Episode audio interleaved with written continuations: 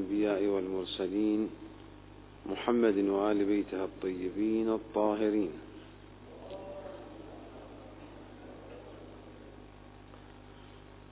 السلام عليكم أيها الحضور الكرام ورحمة الله وبركاته. مر بنا في الجلسات السابقة على حال أن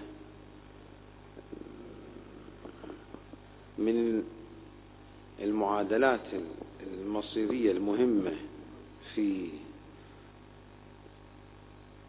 دفع غائلة الافتتان في البصيرة وفي المعرفة آه، هو معرفة آه، مراتب الحجية. وفي الحقيقة يعني معرفة مراتب الحجية للدلائل هو في الحقيقة مساوق ويساوي أصل معرفة حجية الحجج. لأن معرفة أن الشيء حجة من الحجج هذا غير كافي للاعتماد والاستناد عليه. بل لا بد من ماذا؟ لا بد من معرفة مرتبة حجيته. يعني في مرتبة حجية مرتبة حجية أولى ثانية ثالثة رابعة خامسة مئة. مراتب في الحجية. وعندما تترتب الدلائل على مراتب هذا يعني أن كل دليل ودلالة في غير درجتها وفي غير مرتبتها لا ترتقي لتكون دلالة دلالة وحجية وبينة في المراتب الصاعدة عليها. فلو افترضنا الآن حجية وبينة آه، من المرتبة الرابعة. معنى أنها من المرتبة الرابعة أنها ما يمكن أن يصاعد بها إلى المرتبة الثالثة. أو لو كانت من المرتبة الثالثة ما يمكن أن يصعد بها إلى المرتبة الثانية. وهلم جرى إذا كانت من المرتبة الثانية لا يمكن أن يصعد بها إلى المرتبة الأولى. لماذا؟ لأن مراتب الحجية في الحقيقة هي من قوام آه، ذوات الحجج نفسها. وبالتعبير آخر أن مراتب الحجية بالتالي يساوق ويساوي أصل اعتبار حجية أي حجة من الحجج. افرض أخبار الآحاد أخبار الآحاد حجة من الحجج ولكن ليس مرتبة حجية خبر الآحاد ولو كان صحيح خبر صحيح. أو خبر صحيح أعلائي. ولو كان كذلك لا ينهض في الحجية لمقاومة الخبر المستفيض. لماذا؟ لأن الخبر المستفيض أقوى حجية. كذلك مثلا لو كان هناك خبر مستفيض. الخبر المستفيض لا ينهض ويتصاعد في الحجية لمقاومة ومناهضة ومجاذبة الخبر المتواتر. وهلم جرى إذن هناك مراتب في الحجية. هناك مراتب في الحجية. كما مر بنا أن القراءة المتشابهات مثلا مع عدم التمسك والاستمساك بالمحكمات يصفه القرآن بماذا؟ بأنه زيغ. وإن كان هو تمسك بآية من من الآيات. هو تمسك وليكن بآية من الآيات. ولكن تلك الآية إذا كانت من المتشابه يصف القرآن التمسك بها أنه موجب وسبب للزيغ.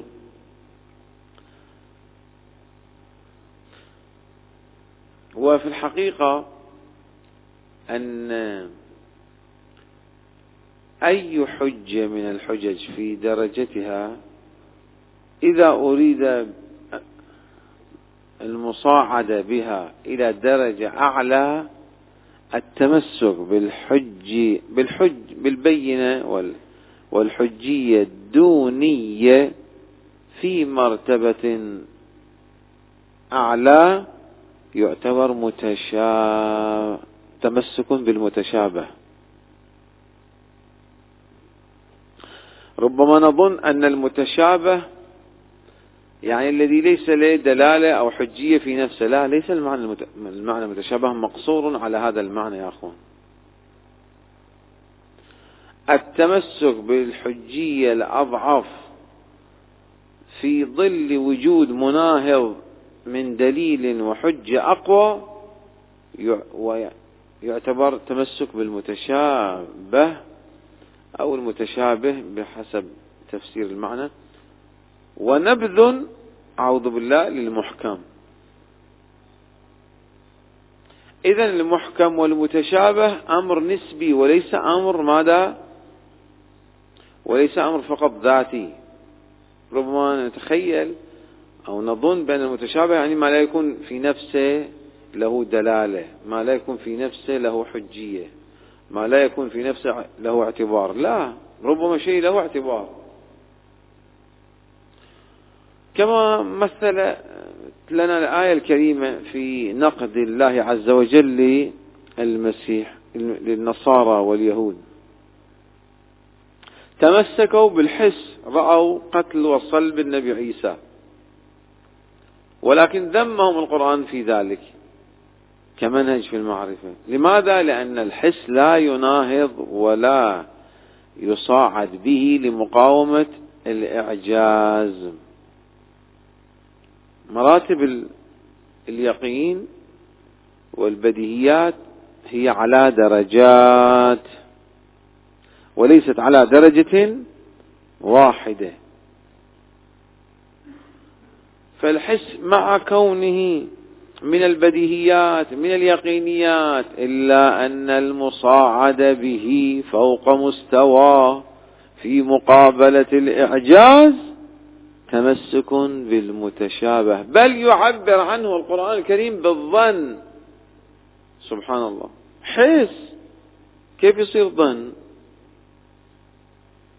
يعني من من ضرائف العلمية للقرآن الكريم أن يعبر عن أي حجة وإن كانت في نفسها يقين.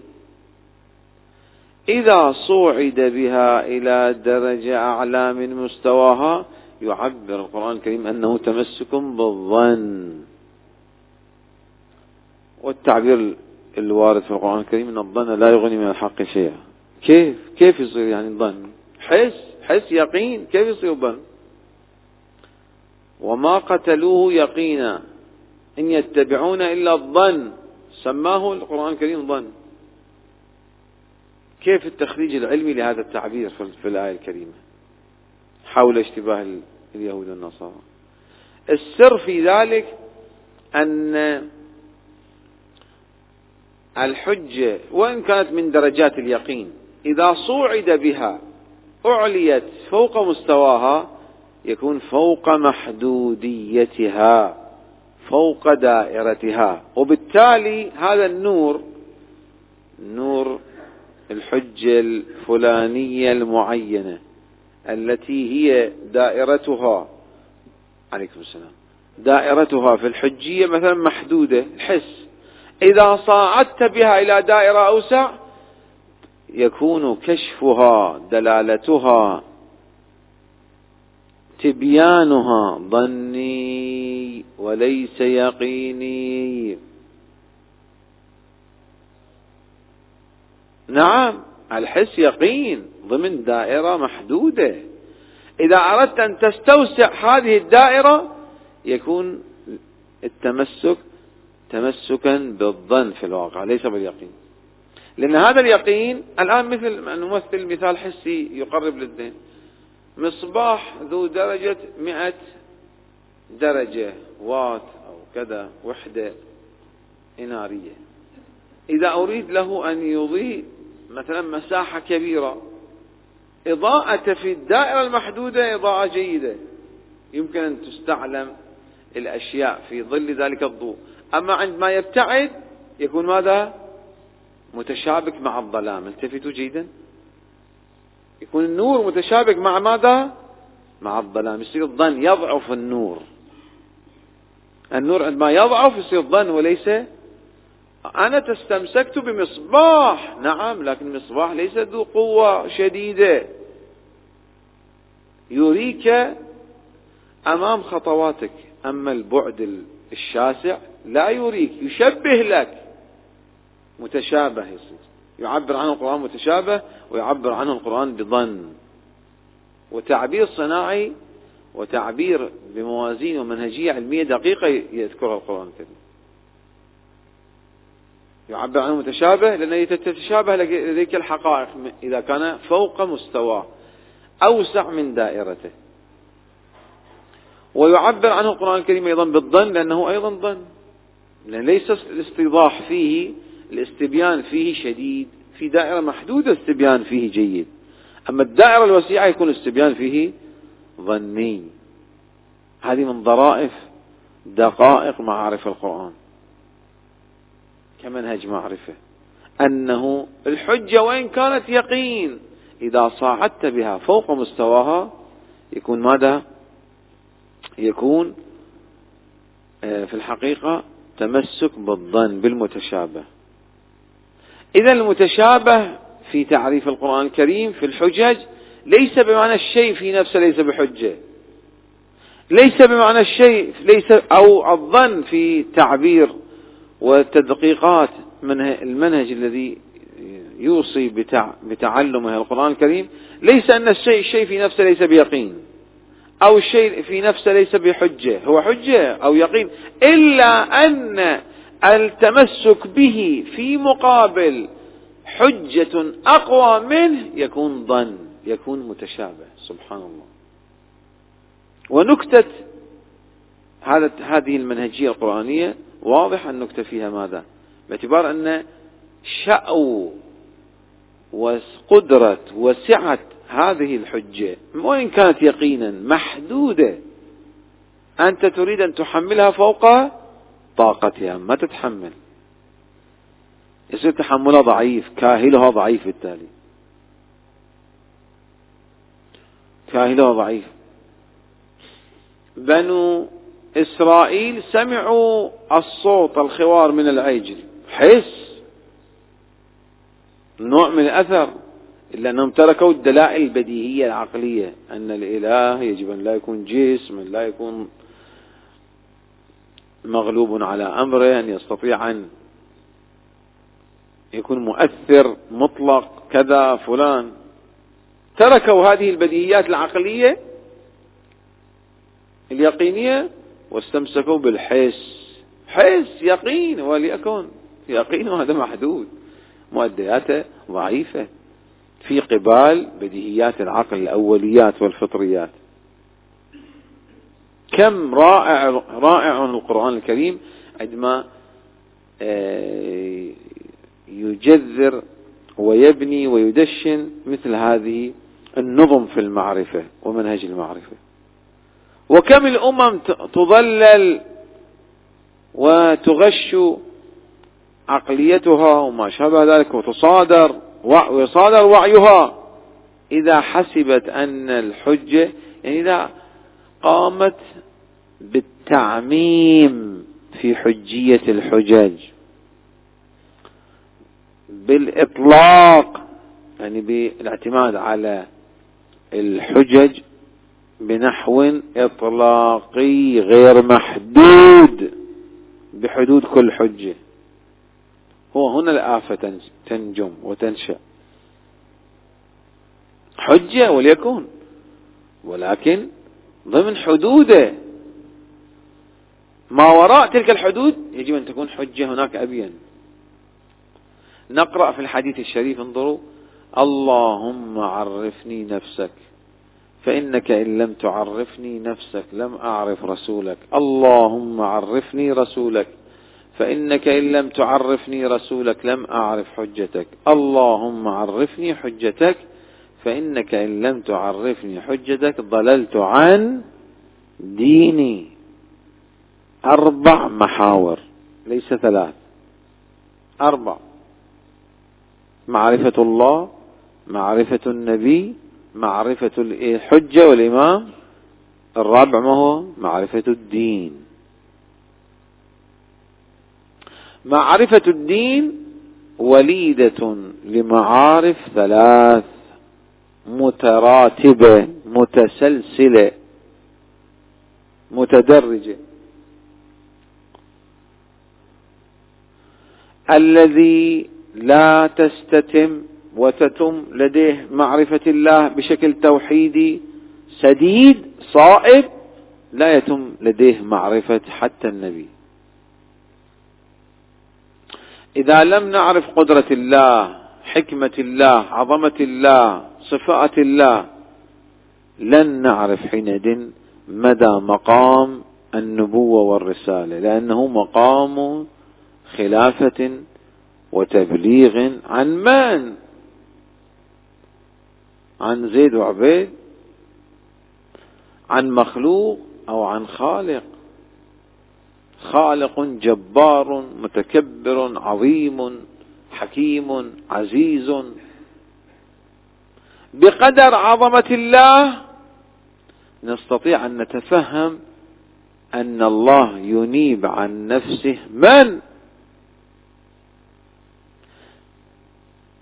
الجهالات التي ترى في جملة من الرؤى في المدارس الإسلامية حول مقام النبوة منبعها جهالات في معرفة الله. لأنه لو عظم الخالق في كل شيء عظم من يستخلفه الباري. لأنه يبلغ عن من؟ ومن الذي نصبه؟ ومن الذي أرسله؟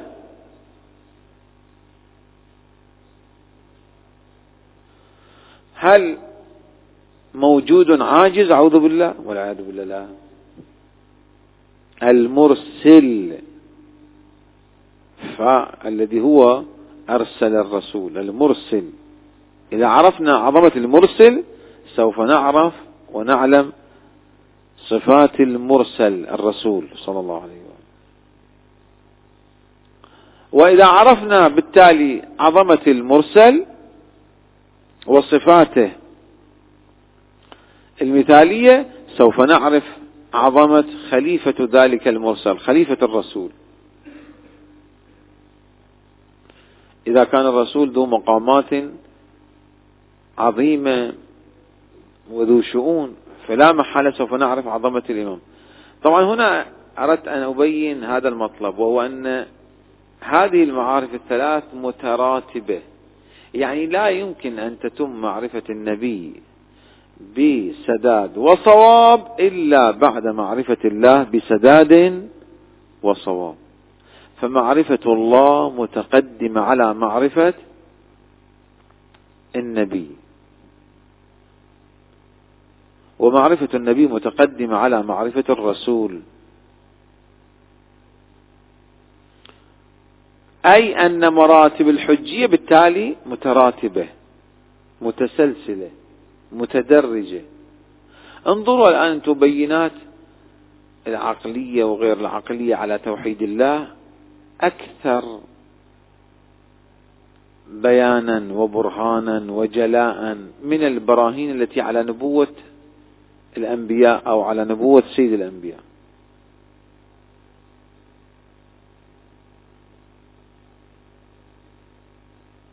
أكثر كذلك البراهين والبينات التي.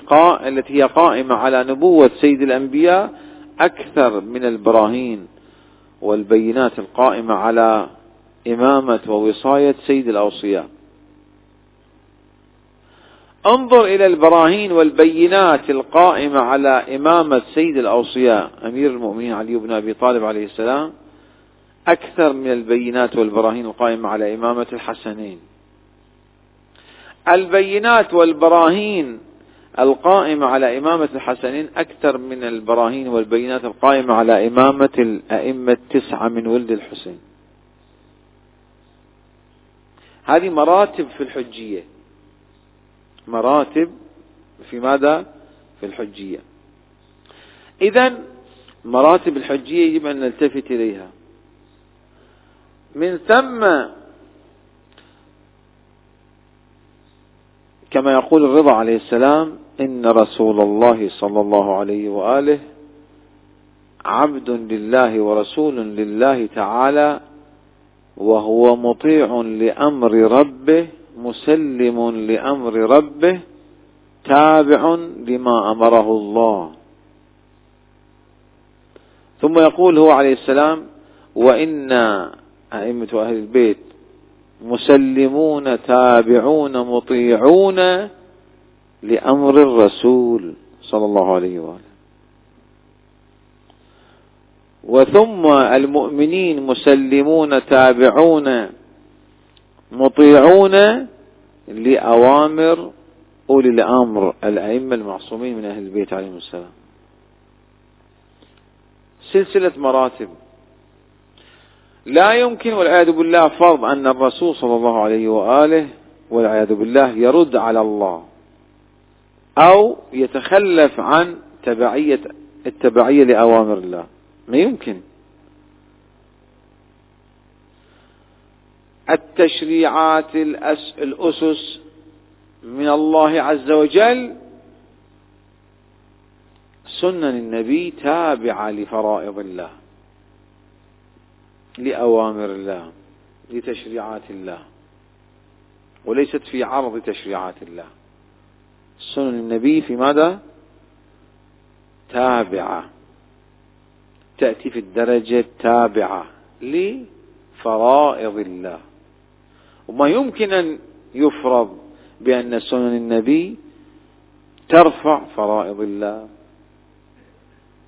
بل هي تابعة لفرائض الله. كذلك سنن المعصومين عليهم السلام الأئمة من أهل البيت تابعة لسنن النبي صلى الله عليه وآله ولفرائض الله.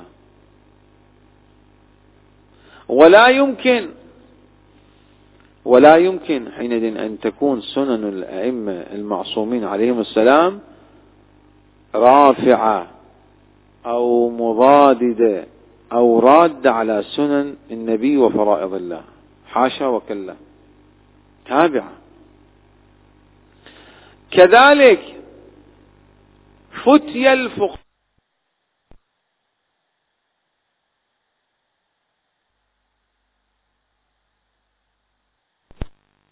فتي الفقهاء تابعة. وفي كنف سنن أو فرائض الله وسنن النبي وسنن أئمة أهل البيت عليهم السلام. ولا يمكن لفتاوى الفقهاء أن تخرج عن فرائض الله ولا عن سنن النبي ولا عن سنن الأوصياء. من ثم الفقهاء كلهم أجمعون يذكرون فقهاء أهل البيت علماء أهل البيت يعني في مدرسة أهل البيت يذكرون بأن التقليد اتباع الفقيه في الفتيا في غير الضروريات المعلومة حكمها من فرائض الله وسنن النبي وسنن الأوصياء. يعني الدائرة المحدودة لفتوى الفقيه معلمة ومحدودة بخطوط حمراء هي ضرورات فرائض الله. ضرورات طبعا. ضرورات فرائض الله وسنن وضرورات سنن النبي وضرورات سنن الأوصياء. يعني ما علم أنه من فرائض الله بالضرورة. ما علم أنه من سنن النبي بالضرورة. ما علم أنه من سنن الأوصياء بالضرورة. لا يتجاوزها الفقيه لا يمكن أن يتجاوزها. هو في كنف فرائض الله. وسنن النبي وسنن الأوصياء. يستنبط ويستكشف ما هو نظري في دائرة النظريات من أحكام الله وأحكام الرسول وأحكام أئمة أهل البيت. ولا تخرج تلك الاستنتاجات والاستنباطات والأفهام في الفقه وعند الفقهاء عن ضرورات فرائض الله وضرورات سنن النبي وضرورات سنن الأوصياء. كل له ماذا؟ دائرة محدودة. هل يمكن أن يأتي لفقيه أن يرفع اليد عن فرائض الله كوجوب الصلاة حاشا وكلا لا يمكن. بل هل يمكن للإمام أن يرفع وجوب الصلاة؟ ما يمكن. بل هل يمكن للنبي صلى الله عليه وآله أن يرفع فريضة من فرائض الله الضرورية؟ وهي وجوب الصلاة وجوب الزكاة. لا لا يمكن. نعم محدودة سنن النبي في غير تابعة في كنف فرائض الله. أصل وجوب الصلاة من فرائض الله. زيادة الركعتين عند كل المسلمين مروية في الركع في الفرائض ذات الركعات الأربع هي من ماذا؟ من سنن النبي صلى الله عليه وسلم. فركع الركعتين الثالثة والرابعة أو الثالثة في المغرب من سنن النبي في كنف وفي ظل وتابعة لفريضة الوجوب التي شرعها الله تعالى. ولا يمكن لسنة النبي أن ترد فرائض الله.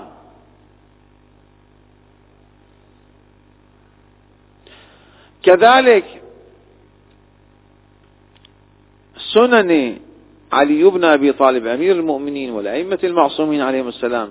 هذه السنن في الصلاة تفرض كثير من الموانع من الشرائط ما شابه ذلك من سنن الأئمة عليهم السلام. هذه السنن ليست تقفز أو تتجاوز والعياذ بالله فرائض الله أو سنن النبي. يعني لا يمكن لسنة الأئمة عليهم السلام أن تتجاوز ماذا؟ وجوب فريضة الله. أو سنن النبي صلى الله عليه وآله. وإنما تابع له. كذلك فتوى الفقهاء.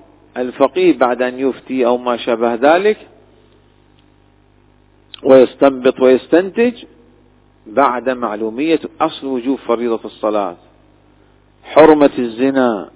حرمة اللواط حرمة الربا. هذه فرائض الله. حرمة الفقاع الفقاع التي هي من سنن النبي. حرمة بعض المحرمات التي قد تكون من سنن علي عليه السلام. في كنف تلك الفرائض والسنن الفقيه يستنبط ويستنتج في دائرة النظريات المبهمات. هل يعقل لإمام من الأئمة عليهم السلام أن يأتي ويرد فرائض الله؟ حاشا وكلا. أو يرد سنن النبي؟ حاشا وكلا. لماذا؟ لأن دائرة الحجية بل دائرة الصلاحيات متراتبة متسلسلة. متدرجة. البعض ربما يقرأ هذه الرواية أن الإمام المهدي عجل فرجه الشريف يأتي بدين جديد وقرآن جديد وأمر جديد يدعو إلى شيء غريب. يقول يعني انظر الأفهام هذه المعوجة والعياذ بالله التي تتمسك بالمتشابهات. يقول يعني ربما إي نعم الإمام يرفع وجوب الصلاة يرفع وجوب الصلاة الزكاة الحج أعوذ بالله يرفع حرمة الفواحش أعوذ بالله. يرفع حرمة الربا أعوذ بالله. يرفع وجوب صلة الرحم أعوذ بالله. قطعوا أرحامكم أعوذ بالله. هذا ما يمكن. لماذا لأن صلاحية الإمام نفسه تابعة لصلاحيات الله وصلاحيات رسوله. أصلا معنى عدم الغلو في الأئمة يعني ماذا؟ عندما نعتقد عندما نبطل الغلو في الأئمة عليهم السلام يعني ماذا؟ يعني لا نعتقد أنهم يأتون بشريعة جديدة. تناهض وترد على شريعة الرسول والعياذ بالله. حاشا وكلا. هم هم مسلمون تابعون مطيعون لله ولرسوله. كيف يمكن أن يكونوا متمردون؟ أعوذ بالله. وليسوا بأنبياء. معنى أن الأئمة ليسوا بأنبياء يعني ماذا؟ يعني لا يأتون بتشريعات ترد على تشريعات رسول الله صلى الله عليه وسلم. على سنن النبي. أو على فرائض الله. حاشا وكلا. هذا معنى المعتقد الصحيح والصائب لمدرسة أهل البيت أن أن أئمة أهل البيت أئمة منصوبون من الله خلفاء لله ولرسوله مرتبطين بالغيب ولكن ليسوا بأنبياء. يعني ماذا ليسوا بأنبياء؟ يعني ماذا ليسوا بأنبياء؟ ترجمانها الآخر العقائدي ماذا يعني؟ ليسوا بأنبياء لا يأتون بشريعة غير شريعة سيد الرسول. لا يخرجون عن دائرة شريعة سيد الرسل خاتم الأنبياء. كيف يمكن لشخص أن يتشبث برواية أو روايتين أو ثلاث أو أربع أو عشر أو مئة. افرض أن أن الحج عجل الله المهدي عجل الله تعالى فرجه الشريف يأتي بدين جديد يعني يتوهم بأنه والعياذ بالله في هذا الفهم الخاطئ الذي لا ينضبط ضمن قوالب الحجية. أن الحجة يعني يأتي ب أعوذ بالله والعوذ بالله يأتي يأتي آت لنا ويقول أن الحجة أعوذ بالله أو الإمام المهدي نعم يأمركم باستباحة المحرمات. عجيب. استباحة المحرمات التي حرمها الله ورسوله. كيف يعني يمكن هذا؟ شو أي عقلية هذه؟ هذا هذا القائل وكثير على حال من الفرق حتى في الغيبة الصغرى التي ادعت زاغت وانحرفت كش المغانية وغيرهم وغيرهم جرى النميرية والنصيرية وغيرهم التي يذكرهم الشيخ الطوسي في كتاب الغيبة.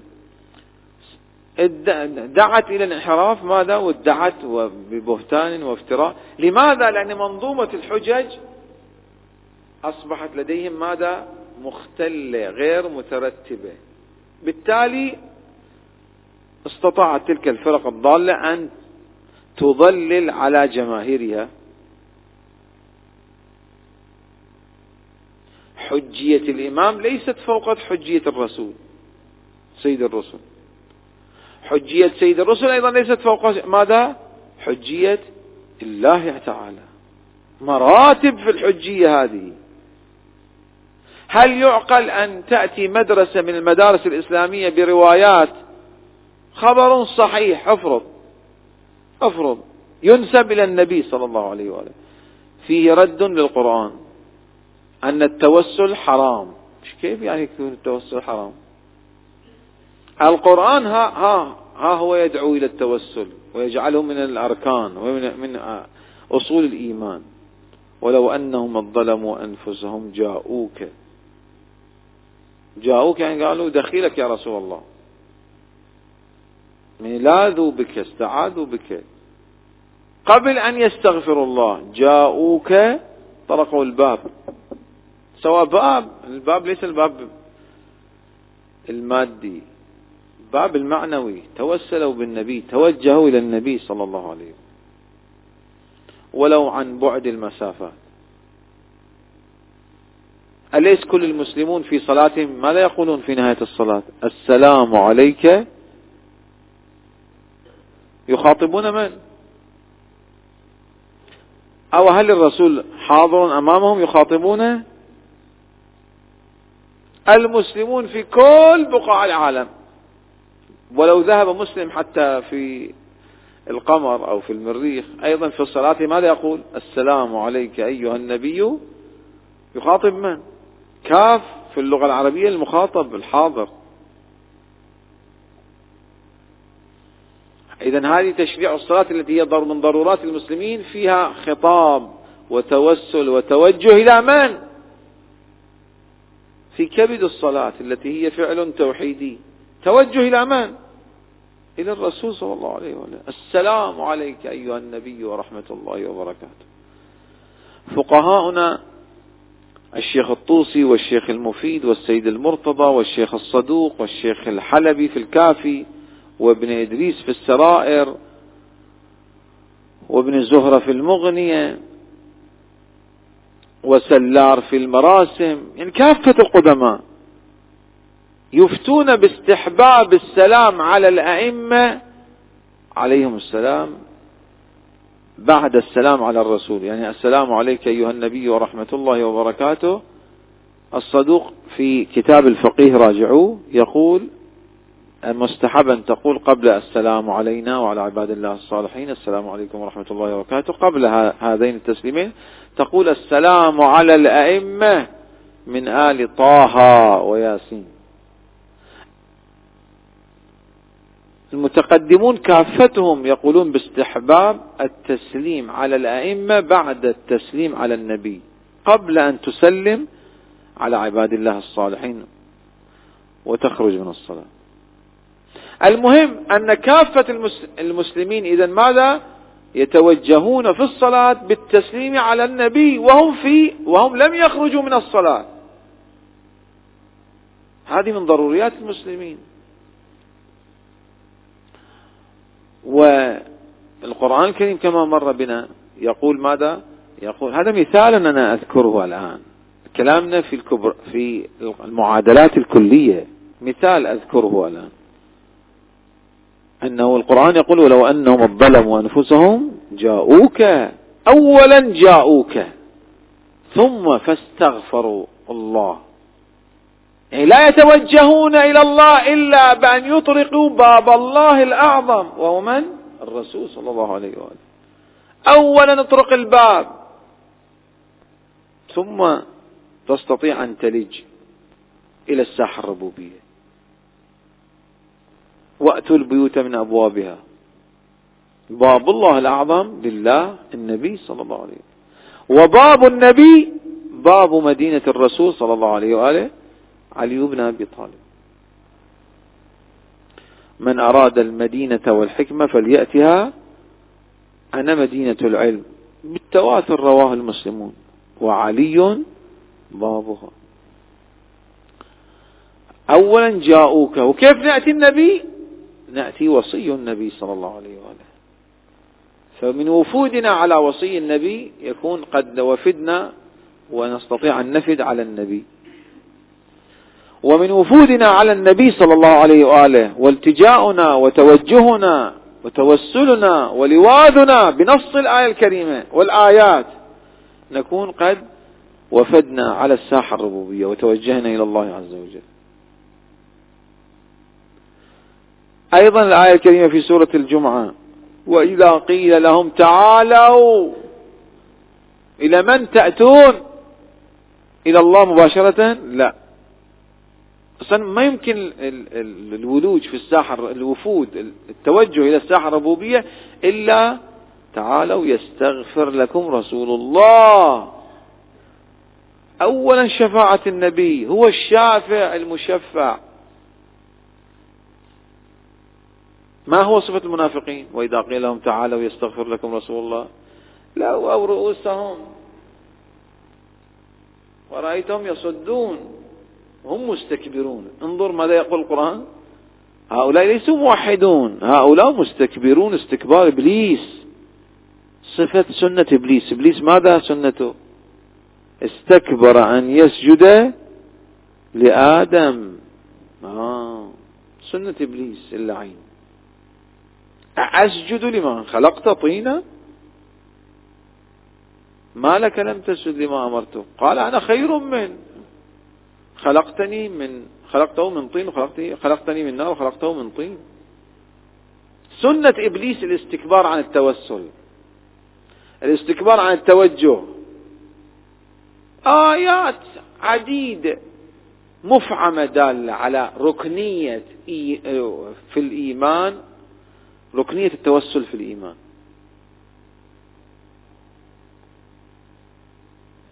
يأتي آت ويستظهر لي من رواية أو روايتين أو ما شابه ذلك. كيف يمكن تكون روايات ولو صحت سندا؟ نتشبث فيها للرد على القرآن. وهل يمكن أعوذ بالله للنبي صلى الله عليه وسلم أو لفهم فقيه أن يرد على فرائض الله؟ ما يمكن.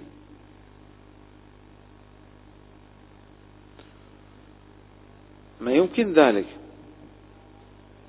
في بعض الآيات في سورة آل عمران الآية 80 يحدثنا القرآن الكريم أن نبوات الأنبياء نالوها بشفاعة سيد الأنبياء. ولا أريد أن أخوض الآن في, في دلالة هذه الآية. هكذا عظمة سيد الأنبياء. يأتيني آت و بمتشابه من دلالة روايات يريد أن يرد على القرآن. لما؟ لأنه منظومة الحجج غير مترتبة لديه غير منتظمة لديه. وبالتالي يخبط ويكون الأمر عنده فوضى هرج ومارج غير منتظمة منظومة ومحورية الحجج لديه.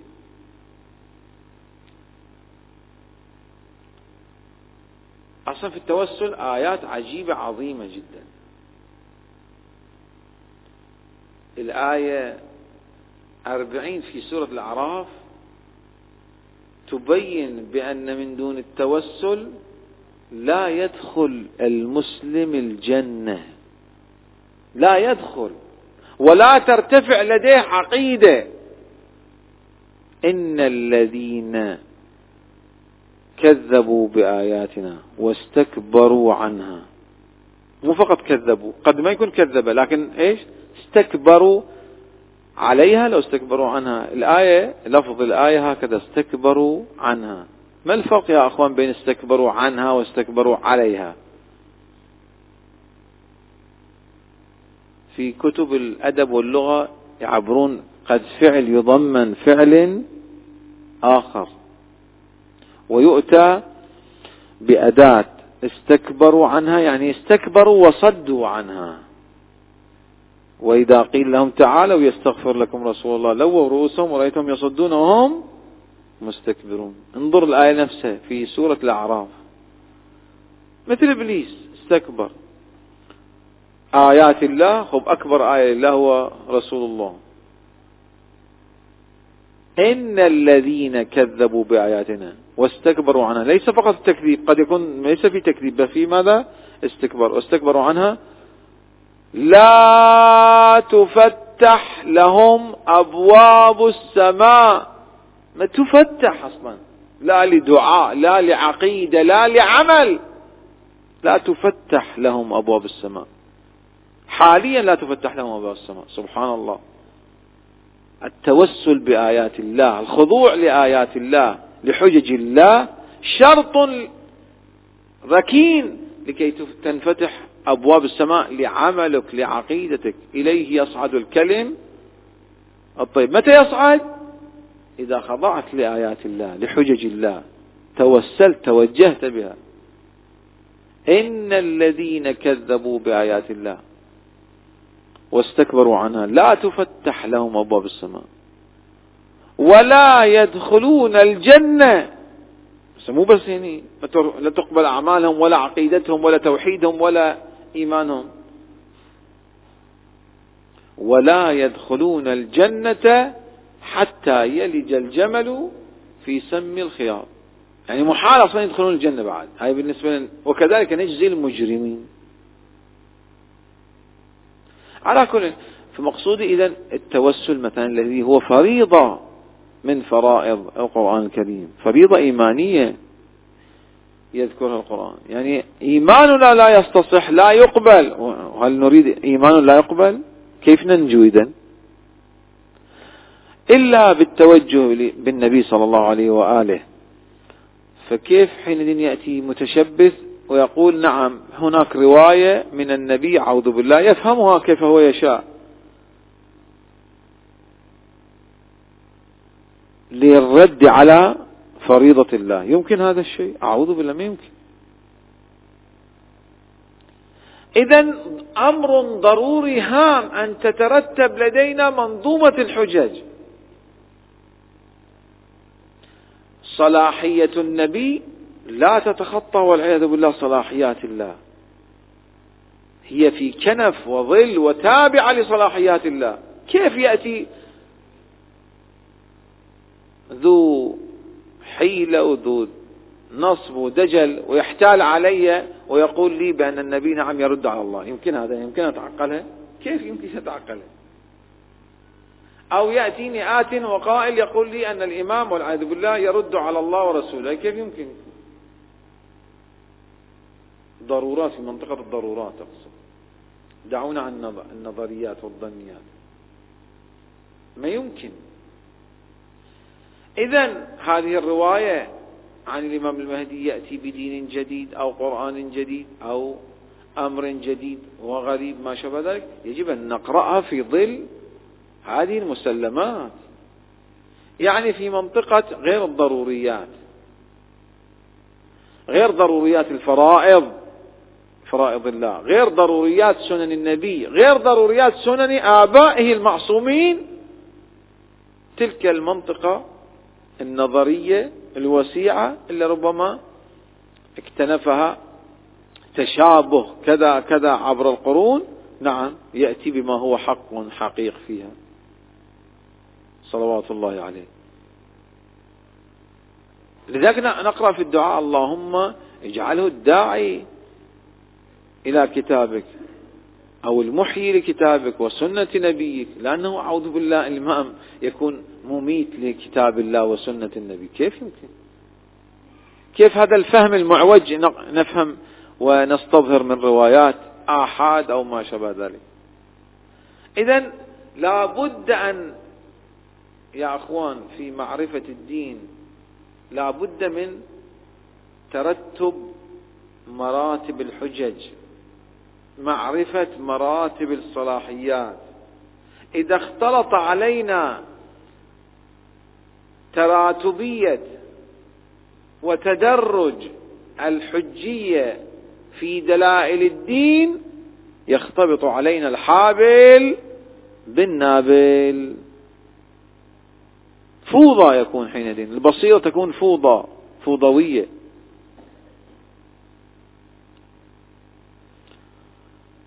مثلا إن الله يأمر بالعدل والإحسان. وينهى عن الفحشاء والمنكر يعظكم لعلكم تعقلون. يأمر بالعدل العقل البديهي يحكم بالعقل بالعدل. هل يمكن أن نتصور شريعة من شرائع السماء تناهض بديهة العقل؟ ما يمكن. تأمر بالظلم تنهى عن العدل؟ ما يمكن. لماذا؟ لأن بديهيات العقل هي مبدأ الأمور. كيف؟ الآن في باتفاق كل المسلمين باتفاق كل علماء الكلام باتفاق كل الأديان باتفاق كل الملل والنحل. أن حتى معرفة الله إنما تتم بماذا؟ ببديهة العقل؟ يعني بركة العقل أو أو بدون العقل. بدون العقل. إذا كانت معرفة الله عز وجل التي هي أس أساس الدين مستندة مبتنية على معرفة على بديهيات العقل. كيف نشطب على العقل في وسط الطريق أو أثناء الطريق؟ يمكن؟ ما يمكن. الآن كثير من الفرق الضالة والعياذ بالله سابقا قديما وحديثا تقول نعم الظلم استباحة الدماء قتل الأبرياء النكث بالعهد الخيانة الكذب كيد كله نعم يستحله الإنسان جائز. كيف يعني يكون جائز؟ وهل هناك شريعة من شرائع السماء تستحل القبائح أو تنهى عن المحاسن؟ أعوذ بالله. بعثت لأتمم مكارم الأخلاق. لا أهدم أصل المكارم. مكارم الأخلاق التي يدركها العاقل. بالبديهة طبعا في دائرة البديهيات أقصد انظروا العقل حتى المحدود الذي لدينا حجيته لا نفرط فيه ولا نفرط فيه. لا إفراط ولا تفريط. كيف لا نغلو في العقل؟ يعني إذا قلنا أن العقل يدرك كل شيء لا العقل ليس يدرك. العقل المحدود الذي لدينا نكذب أنفسنا. إن ادعينا أنه يدرك ماذا؟ كل شيء. لا لا يدرك كل شيء. كذلك لا نفرط فيه ونقول أنه لا يدرك شيء. لا هذا ما يمكن. لا إغراق وغلو غلواء فيه ولا تفريط. في دائرة البديهيات نعم هو يدرك. دائرة النظريات إدراكه ليس قوي. يحتاج إلى الوحي يحتاج إلى هداية السماء. كما ذكر ذلك الإمام الصادق عليه السلام في آخر رواية في كتاب العقل والجهل في أصول الكافي. مبدأ الأمور العقل. ولكن علم العاقل من عقله من نفسه أنه لا يدرك كل مراض الله وموارد سخط الله. فاضطره عقله للحاجة إلى الوحي إلى اتباع الأنبياء والرسل. فالعقل لا نغلو فيه العقل المحدود الذي لدينا. نقول أنه يدرك كل شيء. لا هذا كما يقوله العلمانيون مثلا. أو الغربيون أو ما شابه ذلك. لا نقول العقل المحدود لا يدرك كل شيء. لذلك يحتاج إلى الوحي. لماذا سلسلة الأبحاث العلمية عند البشر متواصلة؟ لكي يدرك العقل. أليس؟ هذه وهذه وهذه المسيرة تقف؟ لا. دائما متواصلة. مما يدل على أن البشر من أنفسهم لا يستطيعون أن يحيطوا بالحقيقة الواسعة. دوما في حالة ماذا؟ سعي سعي سعي سعي سعي إلى أن يدركوا شيئا فشيء شيئا فشيء كمشي النمل للحقائق. خب إذا هذا اعتراف بأن العقل لا يمكن أن يدرك كل شيء. وإلا لما تواصلت قوافل ومسيرة العلوم عند البشر. إذا ما يمكن دعوة أن العقل يدرك كل شيء. هو في حالة تنقيب وبحث وسير. هذا ما جرى ولا نفرط في العقل نقول لا يدرك شيء. أيضا هذا تفريط. كثير من الفرق الضالة هذه الآن مثلا تقول بأن العقل شطب على العقل. كيف يشطب على العقل؟ النبي صلى الله عليه وآله في أصل أساس الدين يقول بعثت لأتمم مكارم الأخلاق لا أنه يهدم مكارم الأخلاق يتممها. يعني في تلك المساحات التي العقل المحدود لا يدرك أين هي مكارم الأخلاق الوحي يتمم يرشدك إلى مكارم الأخلاق. الزواج بالمحارم حرام. العقل ما يدرك المفاسد في الزواج بالمحارم لكن الشرع يقول له الزواج بالأخت والأم والبنت والعمة والخالة حرام. هذه مكارم يعني لا يدرك العقل من نفسه لكن الشرع الوحي هدى يهدي العقل لذلك. نعم أصل الفاحشة يدركها العقل أنها قبيحة رذيلة لكن دوائرها الوسيعة بهداية الوحي. فإذا العقل لا نغلو فيه كالعلمانيين ولا نفرط فيه كالحشويين الذين لا يعترفون أصل أصلا بحجية العقل. لا غلو ولا تقصير. لا نقصر في معرفة العقل أو القول بحجية العقل. أصلا ليس انظروا انظروا مدى سمو الدين السماوي والدين الإسلامي والشرائع الإلهية.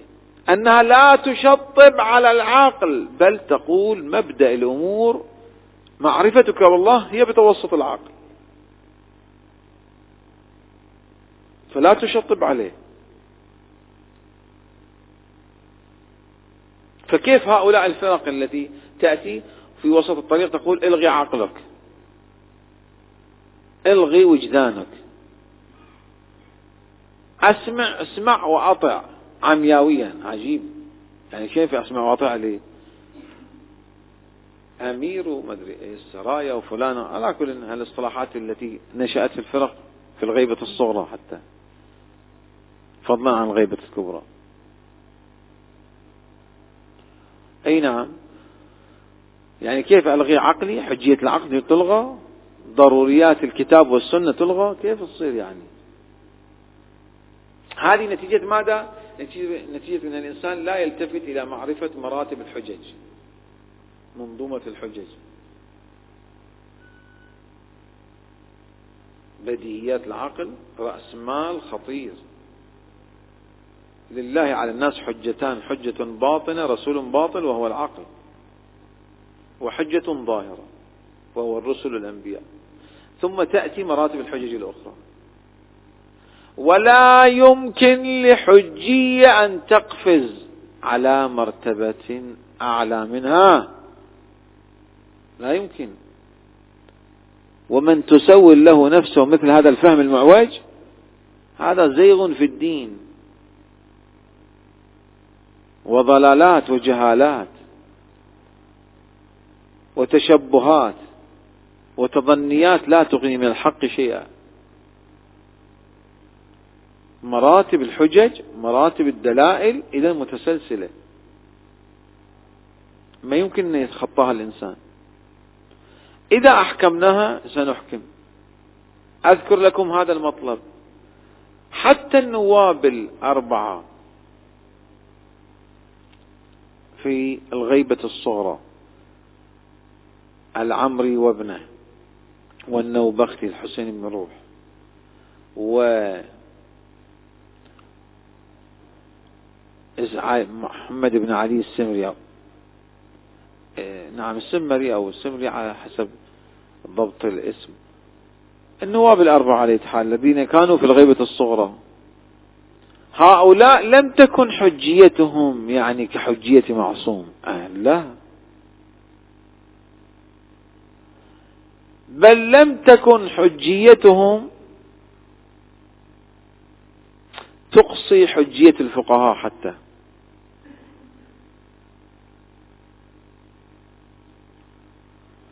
بعبارة أخرى التفتوا لهذه الكبرى المعادلة التي ذكرناها اليوم. معادلة جديدة ذكرناها اليوم غير المعادلة التي مرت بنا والقواعد والضوابط التي مرت بنا أمس. غير حفظ مراتب الحجية والمعادلات حفظ ماذا؟ حفظ مرتبة الحجية. أيضا التفتنا إليها.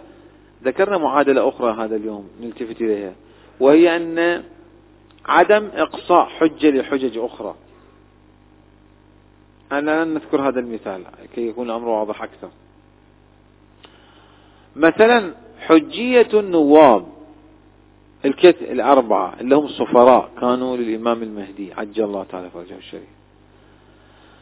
هذه الحجية التي كانت لهم ليست حجية بمعنى نفس حجية الإمام كلا وحاشا. هم باب للإمام صحيح ولكن ليست حجيتهم كحجية الإمام. كما أن حجية الإمام ليس كحجية الرسول صلى الله عليه وآله. كما أن حجية الرسول ليس كحجية الله. حجج متراتبة حجية النواب الأربعة يذكر الشيخ الطوسي في كتاب الغيبة أن النائب الثالث الحسين بن روح النوبختي كتب مجموع الروايات التي رواها عن رواة أصحاب الأئمة. في الفقه. لأن النواب الأربعة كانوا أيضا علماء فقهاء رواة. وعرض كتابه على من؟ عرض كتابه على فقهاء قم ورواة ومحدثي قم قم لأن كانت مركز للأشاعرة. أسسها الإمام الصادق عليه السلام. الأشعرية نزحوا من الكوفة بإيعاز من الإمام الصادق إلى قم. لكي تكون هناك تعدد دوائر ومنابع لمدارس أهل البيت عليهم السلام. وإن كانت الكوفة والنجف أقدم طبعا. أيا ما كان لما عرض رواياته وهو كان في بغداد. نائب ثالث نعم عرض رواياته. كيف يعرضها على نائب يعرضها على الفقهاء. أو كيف يمكن يكون؟ نعم يعرضها على الفقهاء. لماذا؟ لأن دائرة حجية النواب والسفراء في دائرة ومساحة لا تتقاطع مع دائرة حجية الفقهاء ولا تلغيها. كما أن حجية الفقهاء لم تكن تتقاطع مع النواب الأربعة في الغيبة الصغرى فقط. لأن لا نيابة خاصة كما سنبين إن شاء الله إلا في الغيبة الصغرى التي مضت. أما في الغيبة الكبرى من يدعي النيابة هذا أمر باطل بضرورة علماء الإمامية. كما سيأتي نقل هذه الأدلة وكلمات علماء الإمامية أنه أمر باطل. ودجل وتحايل. من يدعي النيابة الخاصة في الغيبة الكبرى؟ المقصود أن حجية الفقهاء في الغيبة الصغرى لم تكن تتقاطع وتتنافى وتتصادم مع حجية السفراء والنواب الأربعة. كما أن حجية السفراء والنواب الأربعة لم تكن تتقاطع وتتصادم مع حجية الفقهاء. كل له دائرة ومساحة ووزارة نسميها من باب التمثيل أقرب المعنى للذهن للأخوان. لذلك نرى أن النائب الثالث الحسين بن روح النوبختي يعرض كتاب الرواية على الفقهاء. ثم قام الفقهاء في قم بتخطئة الحسين بن روح. النائب الثالث ليس فيما رواه وأداه عن الإمام الثاني عشر المهدي عجل الله تعالى فرجه الشريف. كيف وهو سفيره؟ لا. ولكن فيما رواه عن عن الرواة عن الأئمة السابقين خطأوه قالوا ليست الزكاة الفطرة في مذهب أهل البيت نصف صاع وإنما هي صاع بالضرورة. هذا ماذا يدل؟ هذه الرواية لاحظوها في غيبة الشيخ الطوسي في ترجمة النائب الثالث الحسين بن روح النوبختي. ذكرها الشيخ الطوسي صح رحمة الله عليه. الثاوي هنا ب... نحن بجواره في كتاب الغيبة يدل على أن مساحة حجية الفقهاء مساحة ومساحة حجية النواب مساحة أخرى. لا تكون أحد المساحتين تشطب وتلغي المساحة الأخرى ولا الدائرة الأخرى. ولا يعني أن النائب يستطيع أن يقفز. النائب الخاص في الغيبة الصغرى لم يكن يستطيع أن يقفز على ضرورات الدين. أبدا كلا وحاشا. نائب بحق بصدق لا بدجل لا بزيف وليكن دائرة حجيته دائرة حجيته محدودة.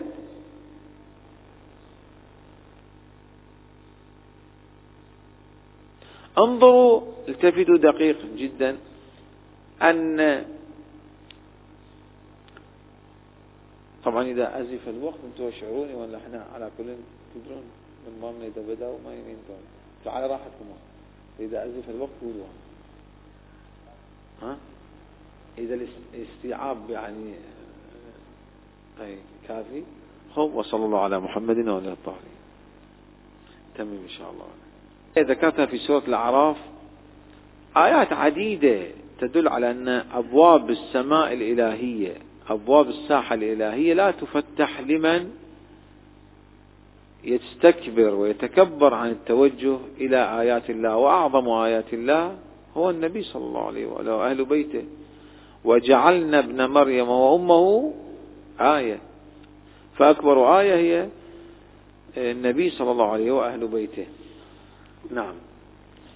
فهؤلاء كما ذكرت يتشبثون بالظن ويتركون المحكم وهذا هو الزيغ.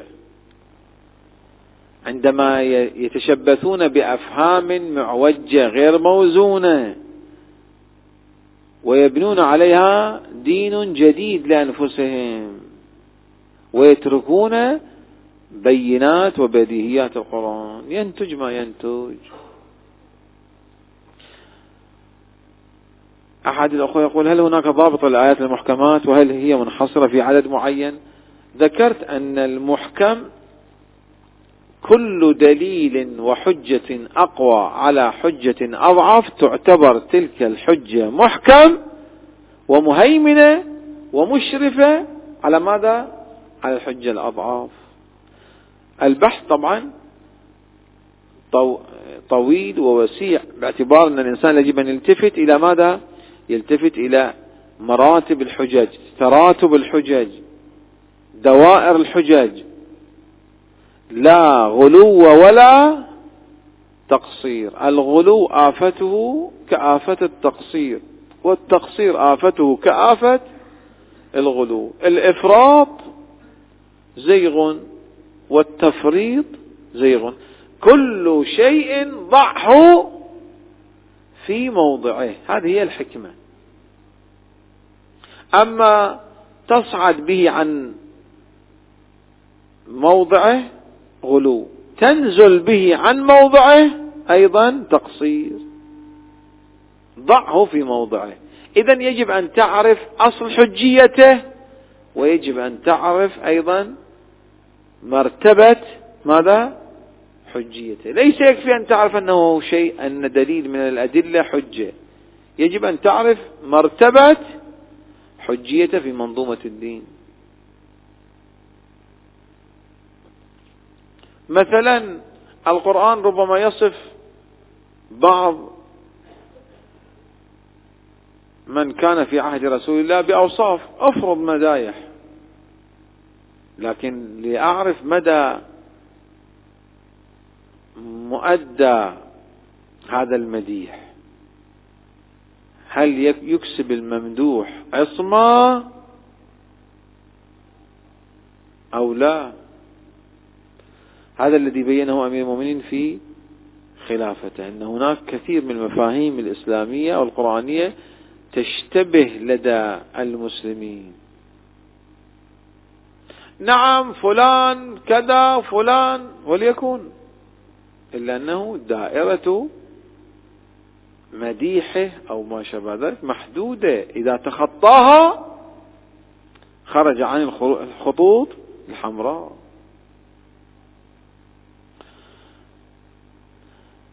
والتشابه والزيغ ينشأ من هذا الأمر. أحد الأخوة يسأل بيان حجية الإمام أمير المؤمنين أظهر من حجية إمامة الحسنين عليهم السلام وحجيتهما أقوى وأظهر من حجية الأئمة التسعة المعصومين. فهل يعني أن بيان الحجية والظهور وظهورها دليل على الأفضلية؟ طبعا دليل على الأفضلية. لأنه بحسب الصلاة مراتب الصلاحيات أيضا. لذلك أمير المؤمنين نعت بسيد الأوصياء. أمير المؤمنين أمير الأئمة عليهم السلام. أمير المتقين أمير الصالحين أمير أهل اليقين أمير الصديقين. يعني عندما يقال أمير المؤمنين يعني أمير كل تلك الصفات سلام الله عليه. سبق الجميع.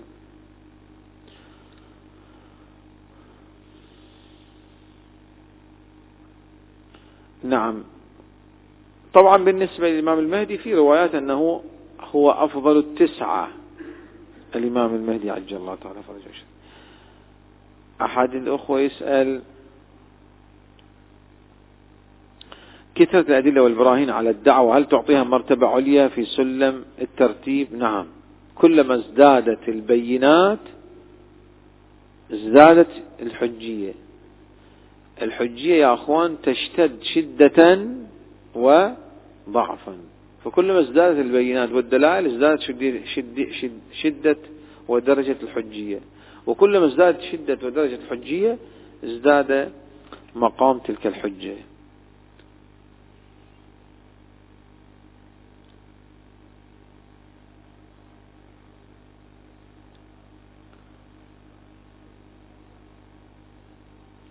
طبعا الفضائل والمراتب مختلفة والصلاحيات بين ولذلك سيد الرسل هو إمام أيضا إلا أنه إمام الأئمة الاثنى عشر. كما أن سيد الرسل رسول ونبي وحجة لله هو أيضا إمام مقام الإمامة بعد عند الرسول صلى الله عليه وآله أعظم. لذلك الأئمة عليهم السلام تابعون مطيعون مسلمون لرسول الله. لا والعياذ بالله أنهم يردون على رسول الله. هكذا منظومة العقيدة ومعرفة العقيدة. يجب أن نلتفت إليها. لا نباغت ولا نغادر. يغدر بوعينا وبفكرنا وبمعرفتنا. هكذا عدم الغلو وعدم التقصير.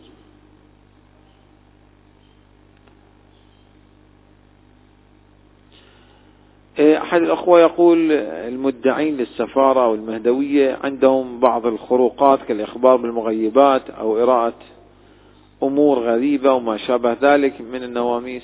هذه سنأتي إليها إن شاء الله. جملة من الأمور إما غدا غدا السبت طبعا أو الاثنين لأن يوم الأحد بعد وفاة النبي صلى الله عليه وآله بصير تعطيل. لكن السبت أمس إن شاء الله نأخذ غدا يعني والاثنين. فإما السبت سنتعرض إلى مثل هذه الأمور أو الاثنين إن شاء الله بشكل مفصل. أحد الأخوة يسأل هل هناك بعض ال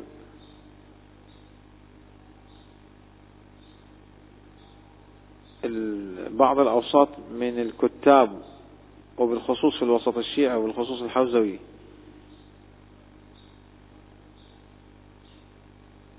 بأن السنن أصبحت موروث لا يعتنى به وليس للمسلمين اعتناء به في هذا الوقت لأنه شرع شرع في وقت ولوقته مثل الأكل. نعم. بعض الأحكام يعني مثلا الشرب الماء من جلوس وما شابه ذلك تقديم اليمنى على اليسرى. وكذلك ينتقدون الموروث الفقهي ويدعون مركز الحجة الإمام هو مركز ديني لا غير ولهم في ذلك طرح شبهات. هذا في الحقيقة بعض شبهات العلمانيين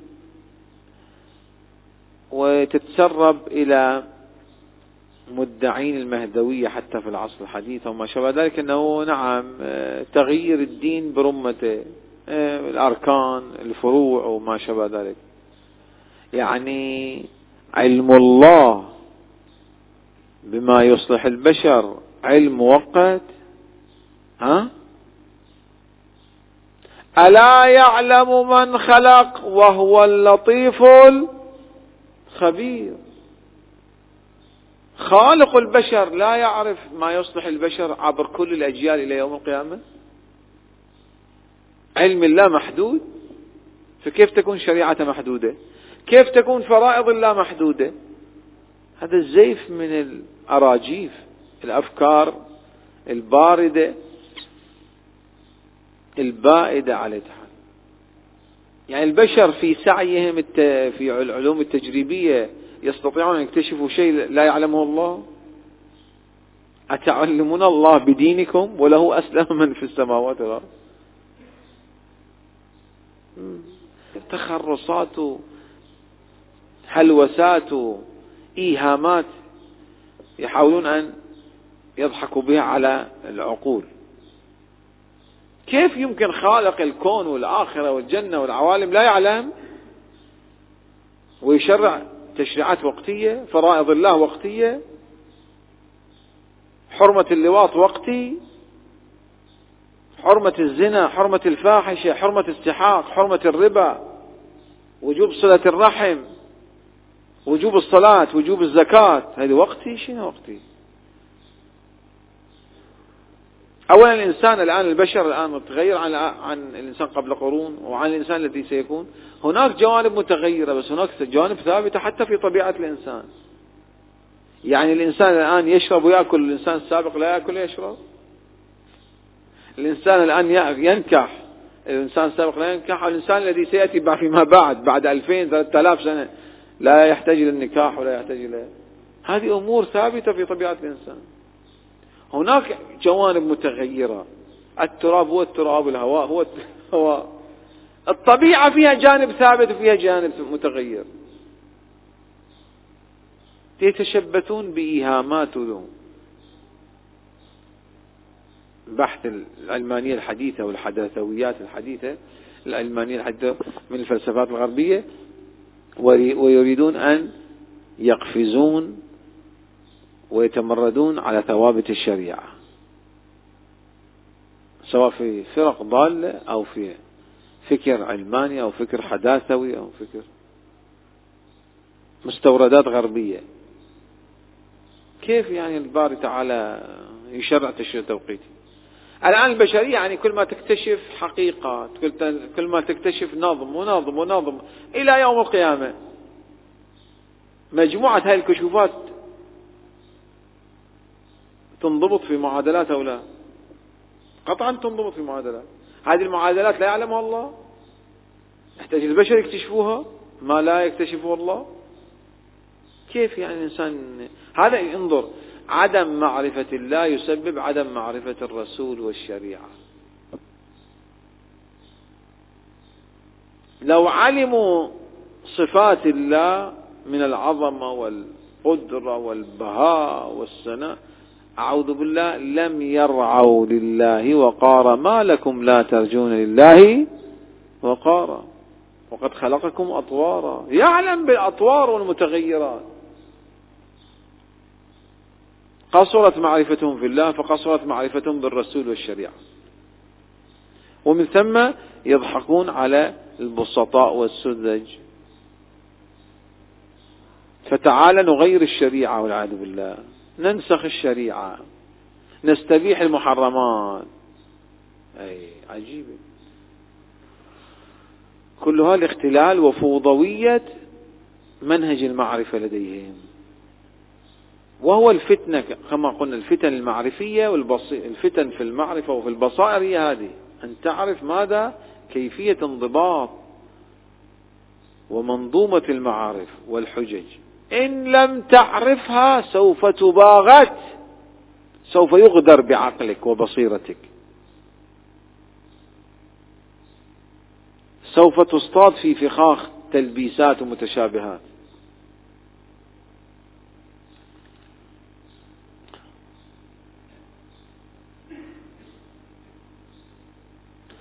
نعم.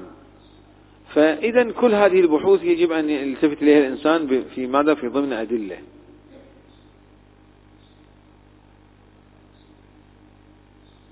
أحد الأخوة يقول هل يعد القول بأن هذا الجيل سوف يرى الظهور من التوقيت المنهي عنه شرعا؟ تارة الإنسان يتفاءل. لا تفاءلوا بالخير تجدوه. أما تحتموا ادعاء شيء هذا كذب. كذب من أي جهة؟ كذب أنك تدعي العلم ومن أين لك العلم؟ كذب الوقاتون بهالمعنى. مثل كذب المنجمون ولو صدقوا يعني يدعون وقوع أمور يدعون العلم بها وأن لهم بالعلم حتى لو وقعت بعد فيما أفرض وقعت صدفة.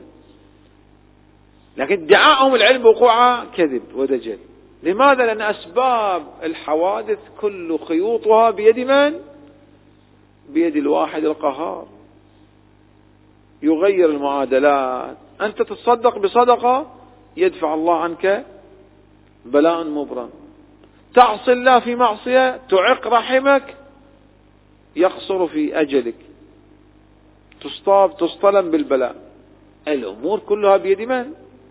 بيد الله. أما أن نوقت ونحتم إلا أن ندعي الألوهية هذا أمر آخر. الأمور بيد من؟ بيد الله. لا نحت لا يستطيع أحد أن يحتم على الله شيئا. يفعل ما يشاء يمحو الله ما يشاء ويثبت. ربما بعض الدعوات تتجاوز حتى آه، ادعاء النيابة والإمامة تدعي الألوهية ربما لا لأنه إذا يحتم شيء فهو يحتم شيء على الله عز وجل. والحال أن الله عز وجل يمحو الله ما يشاء ويثبت عندهم الكتاب. لم يبعث الله نبيا من الأنبياء إلا وأخذ عليه الإيمان بالبداء. البداء ليس بمعنى الجهل في الساحة الربوبية. يعني الله أن يفعل ما يشاء. قضاء مبرم. ينسخه الله. قدر محتم يرفعه الله. يفعل ما يشاء ضمن حكمة. ضمن علم طبق علم غابر لله تعالى. فمن يستطيع أن يحتم على الله شيئا؟ اي نعم أحد الأخوة يسأل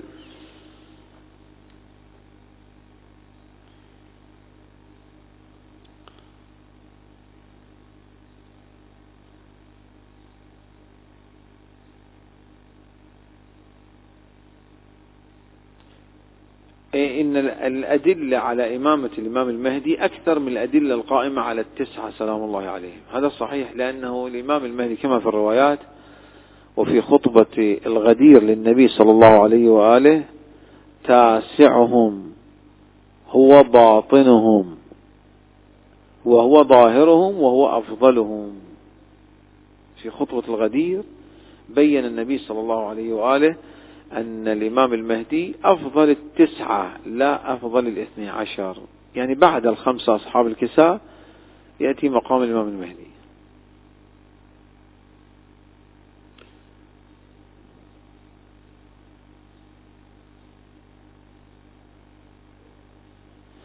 أحد الأخوة يسأل بأن التكامل والازدهار والرقي في دولة الإمام المهدي عند الناس هل هو بإعجاز أو أنه بجهد وجد وعمل لا ليس سنن الله عز وجل في عبادة على الإلجاء ولا الجبر ولا الإعجاز كله على الإعجاز لا. أمر بين أمرين.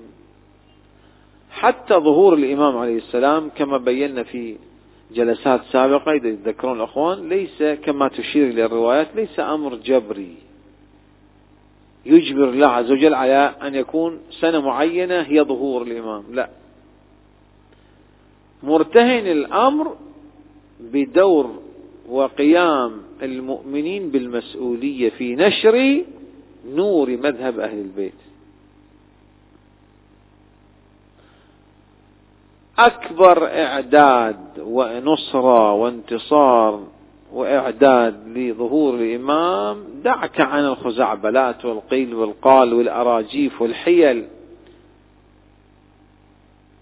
ما تؤكده آيات القرآن وروايات أهل البيت أكبر إعداد ونصرة للإمام عجل الله تعالى فرجه هو بنشر مذهب أهل البيت في الآفاق. نشر مدرسة أهل البيت. لا الضرب ومحاربة مدرسة أهل البيت. عجيب يعني بعض ال... ربما من يستغفل كثير من المؤمنين كيف ي... ي...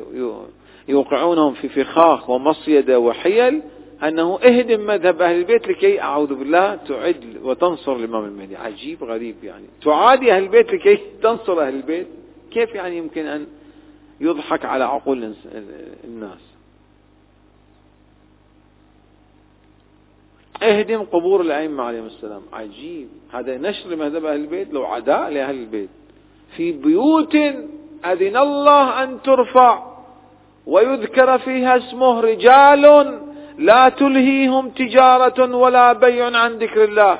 السيوطي من أهل السنة في كتاب الدر المنثور يخرج عن ابن مردويه أن أبا أن رجلا سأل النبي هذه البيوت هي بيوت الأنبياء قال نعم. فقام أبو بكر قال يا رسول الله وأشار إلى بيت علي وفاطمة. بيت علي وفاطمة أهذه منها؟ قال نعم من أفاضلها. اللهم صل على محمد. ليس فقط منها. انظر ما لماذا يسأل الخليفة؟ لماذا يسأل أب أبو بكر النبي أن بيت علي وفاطمة من بيوت الأنبياء. أو علي وفاطمة من الأنبياء. ما الداعي لأن تستثيره السؤال؟ وما الصلة بين بيت علي وفاطمة وبيوت الأنبياء. هذا الدال على أن ثقافة القرآن وثقافة تربية النبي لوسط المسلمين أن أهل البيت معصومون. حجج. من ثم هناك مناسبة. إذا قيل شيء في الأنبياء أن يقال شيء في الأوصية.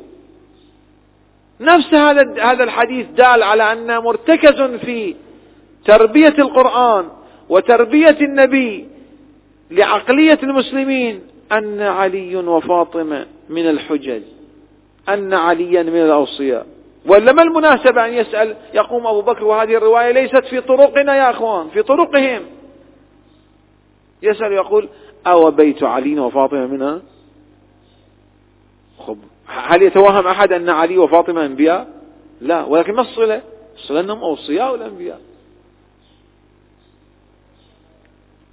يقول صلى الله عليه وآله نعم من أفاضلها.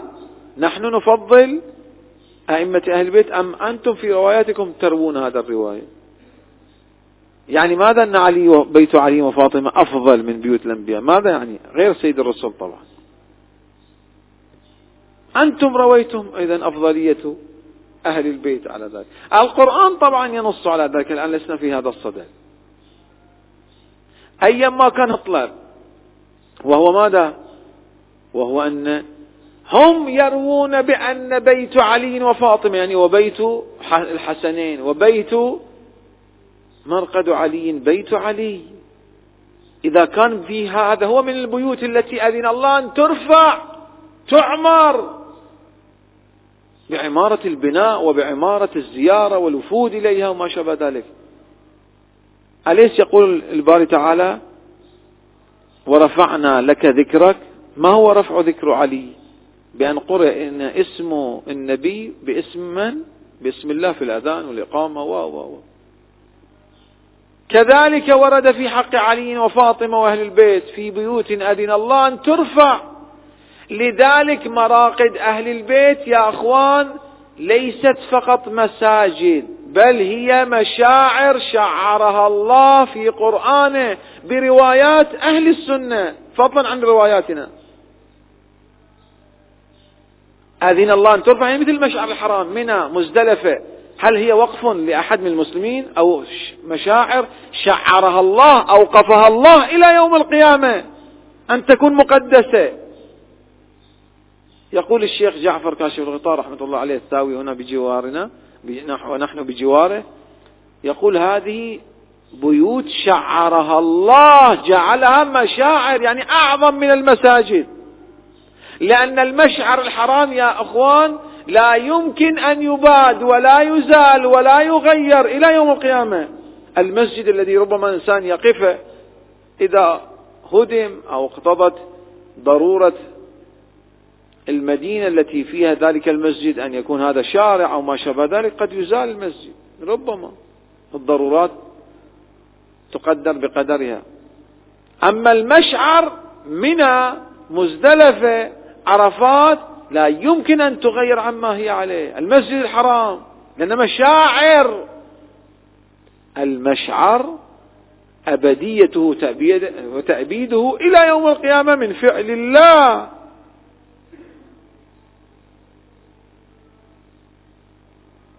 من فعل الله عز وجل. فمراقد أهل البيت عليهم السلام تلك مشاعر شعرها الله كما يعبر الشيخ جعفر كاشف الغطاء رحمة الله عليه في كتابه كشف الغطاء. ونعم التعبير من هذا الأسد الأسطوانة في الفقه المتأسد. تعبير في محله لأنه الذي شعرها هو الله عز وجل لا البشر في بيوت أذن الله أن ترفع. انظروا الآية. مثل نوره في بيوت. ثلاث آيات في سورة النور. مثل نور كمشكاة فيها مصباح. انظروا الآن في آية النور خمسة أنوار يحدثنا عنها القرآن الكريم. خمسة. عدد خمسة. عدد خمسة. التشبيه خماسي في آية النور. لماذا؟ خمسة تشبيهات. ليست ستة ولا أربعة. خمسة تشبيهات. تدلل على أن هناك أنوار خمسة. عدد خمسة أتى في القرآن للأنوار. خلقتهم من نور. في اللغة العربية أي تشبيه؟ تشبيه كمشكاة. المشكاة في مصباح المصباح في زجاجة زج... أي كلها تشبيهات. تشبيه بعد تشبيه.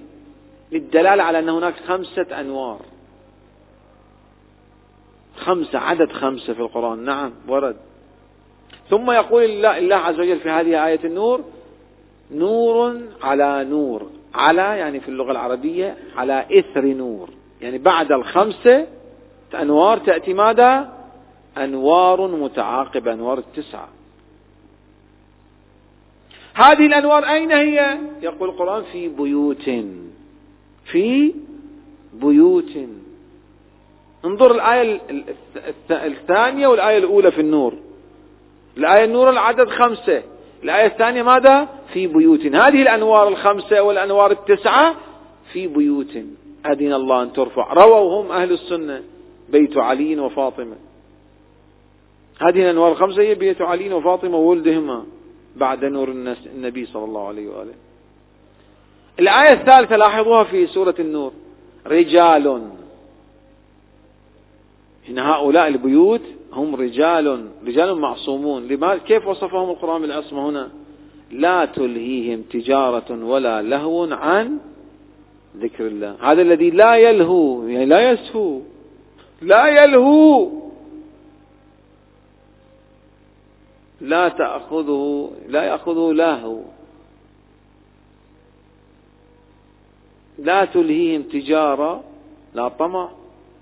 في الدنيا وكذا ولا لا تلهيهم تجارة ولا بيع عفوا ولا لا تلهيهم تجارة ولا بيع عن ذكر الله. يعني عصمة سداد. فهؤلاء إذا أذن الله أن ترفع هكذا أمر القرآن إذا بأن أن هذه المراقد الشريفة أن تعمر وتعظم. بنص كل المسلمين. مودتهم واجبة. يأتي آت ويقول نعم نصرة الإمام المهدي. بأن نعادي أهل البيت نهدم قبور مراقد أهل البيت. عجيب هذه نصرة الإمام المهدي. كيف هي نصرة؟ يعني عداوة أهل البيت. هي نصرة الإمام لمذهب أهل البيت. كيف تستغفل العقول؟ لا أدري. وإلى إلى إلى أي درجة تصل السذاجة عند بعض المؤمنين؟ الله أعلم. إذا إذا لم تتكامل منظومة الحجية ثوابت الحجية ثوابت المعرفة تكون الأمر فوضى. حلوسة أكبر دعامة لنصرة الإمام المهدي نشر مذهب أهل البيت. ولا يتحايل علينا متحايل.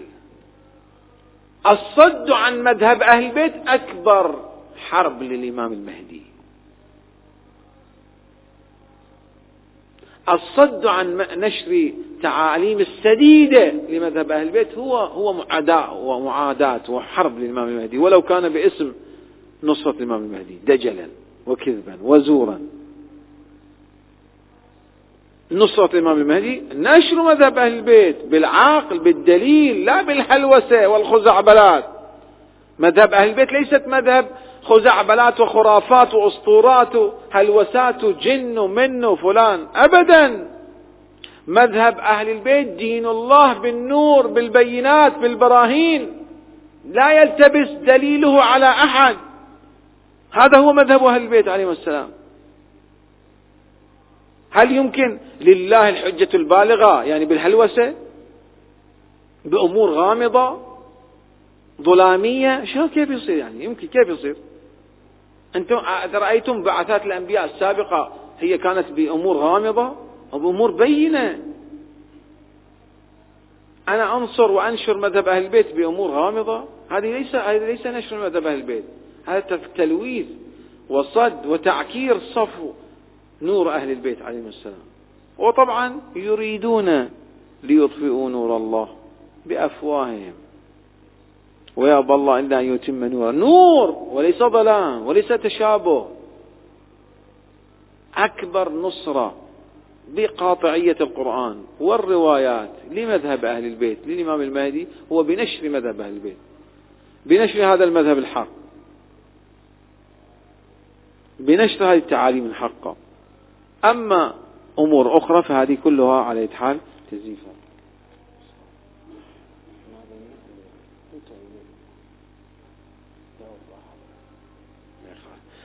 أحد الأخوة يسأل إذا كان الأئمة عليهم السلام مشرعون فما هي الأحكام التي سوف يشرعها الحجة بن الحسن؟ عجل الله تعالى فرجه الشريف. طبعا بهذا المعنى أنا أقرب المطلب. يعني لله فرائض كأسس دستورية. وثم تأتي سنن النبي في كنف وظل وتابعة لفرائض الله. سنن النبي وتشريعاته تابعة لفرائض الله وليست تمرد على فرائض الله. أعوذ بالله. شبيه الآن الأخوة خب لابد مستحضرين هذا المطلب. التشريعات الدستورية ما هي نسبتها مع التشريعات النيابية المجالس النيابية؟ هل المجلس التشريعات المجالس النيابية تقفز وتتخطى التشريعات الدستورية هكذا؟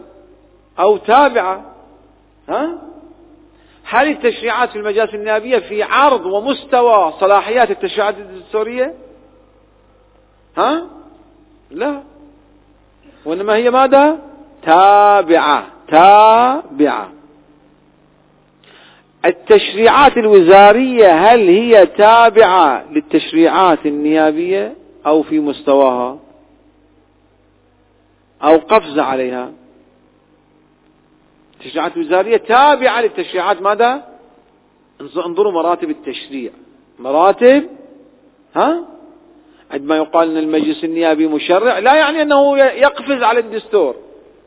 مثلا عندما يقال الوزارات أو الوزارة لها تشريع لا يعني ذلك أنها تقفز على ماذا؟ التشريعات النيابية. كل تشريع له مرتبته له درجته. تابع لتشريع فوقي مهيمن عليه. هل يمكن لعضو في المجالس النيابية أن يشرع ويقنن قانون يتجاوز فيه قوانين الدستور؟ لا. هل لوزير أن يصدر قوانين وزارية يتخطى ويتجاوز فيه قوانين المجالس النيابية؟ لا. تابع. كذلك يا أخوان سنن النبي من باب المثال. سنن النبي تابعة لفرائض الله وسنن الأئمة تابعة لسنن النبي وفرائض الله. ليست في عرض. حاشا. ولا رادة ولا تتجاوز ولا تتخطى. تابعة.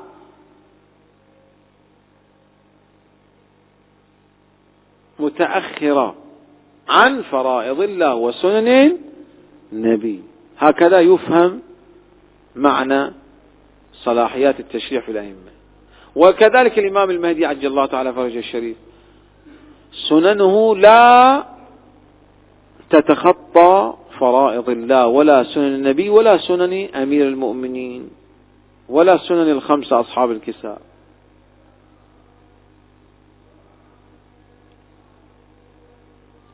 سيد الشهداء ماذا يقول؟ يأمر بالعدل وإباء الظلم.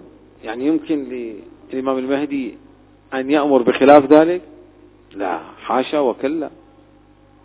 لماذا؟ لأن الإمام المهدي تابع للإمام الحسين عليه السلام. والإمام الحسين تابع لأمير المؤمنين وأمير المؤمنين تابع لرسول الله ورسول الله تابع لله عز وجل. منظومة ذات مراتب.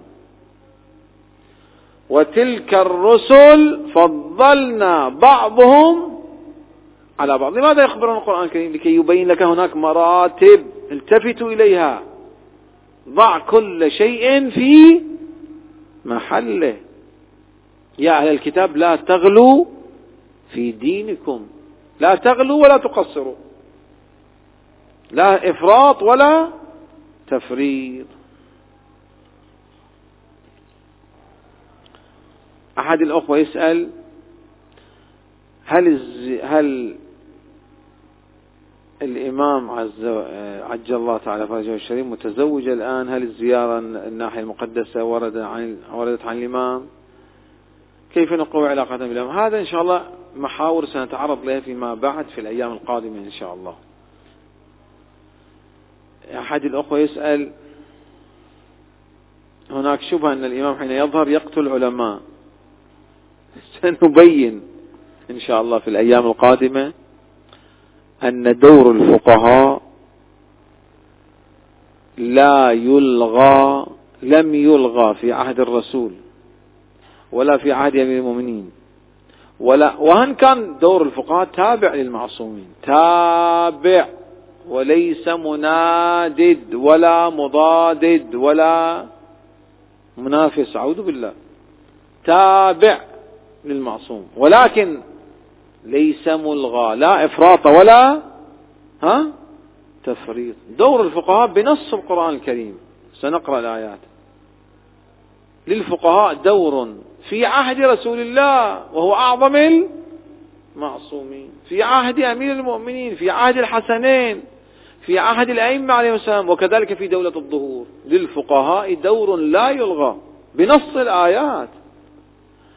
الآن طبعا الفقهاء ما داموا على الموازين طبعا.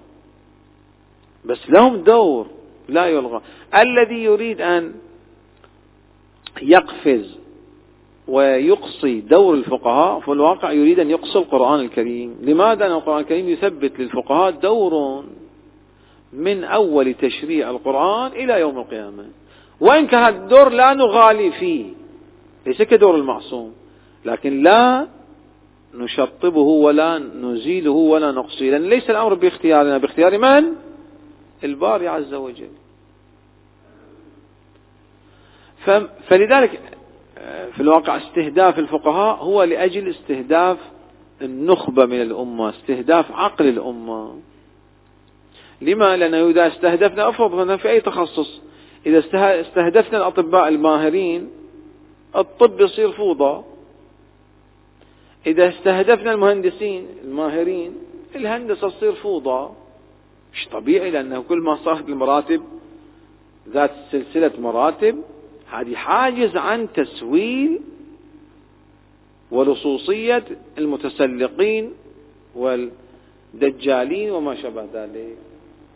لأن الرجوع إلى أهل الخبرة والرجوع إلى أهل التخصص هذه فطرة البشر. الرجوع إلى أهل التخصص فطرة البشر في حدود لا أقول مطلقة. البديهيات يرجع الإنسان فيها إلى ماذا؟ إلى عقله. نعم على كل نكتفي هذا اليوم وصلى الله على محمد وعلى الطاهرين.